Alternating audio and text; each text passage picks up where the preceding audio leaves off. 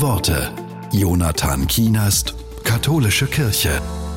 Am letzten Tag im Jahr schauen viele Menschen zurück und ziehen Bilanz. Die Schriftstellerin Gisela Baltes hat folgende Worte zum Jahresende formuliert. Sie schreibt, 365 Tage fügen sich zusammen zu einem Kranz von Erinnerungen, einem bunten Bild mit hellen und dunklen Farben, einer Melodie mit lauten und leisen Tönen.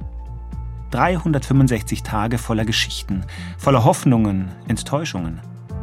365 Tage geschenkte Lebenszeit. So viel Grund zur Dankbarkeit. Vor mir liegt der Rest meines Lebens. Fortsetzung? Neubeginn?